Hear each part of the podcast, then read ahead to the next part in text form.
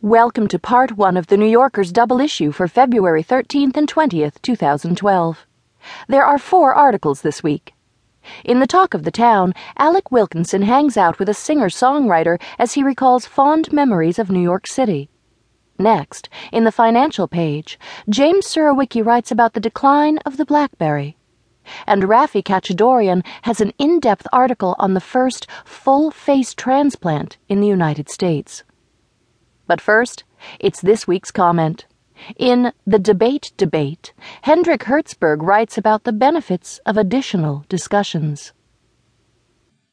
We've got to stop the debates. Enough with the debates. That was John McCain's plea on Meet the Press the Sunday before his favored candidate, Mitt Romney, pulped his unfavored one, Newt Gingrich, like an overripe orange in the Florida Republican primary.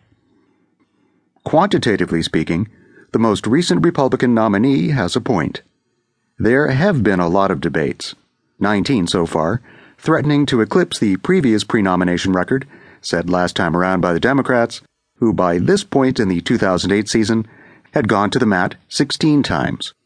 Not everyone, not even everyone who's a Republican, shares McCain's distress, of course. The old flyboy frets that the debaters' mud wrestling is driving up what he calls the unfavorabilities of our candidates, all of them.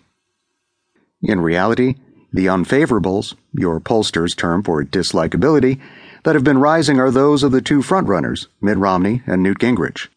Those of Rick Santorum and Ron Paul have stayed the same. Anyway, these trends have as much to do with what these gentlemen and their handlers have been saying, especially about each other, as with where they are saying it.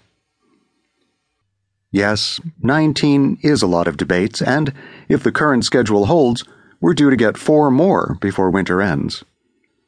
Is that too many? So many that we should all just say no? Well, let's see.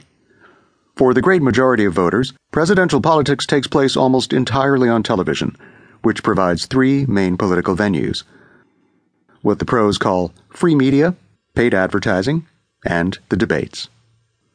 Free media, through news reports and ancillary programming of the broadcast and cable networks, isn't quite the neutral witness that some of it still tries to be.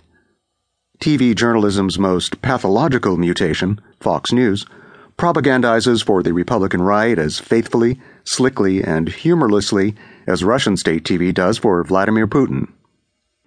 Fox's antibodies, MSNBC and Comedy Central, are funnier, fairer, and more factual. That last a tribute to the alchemy of John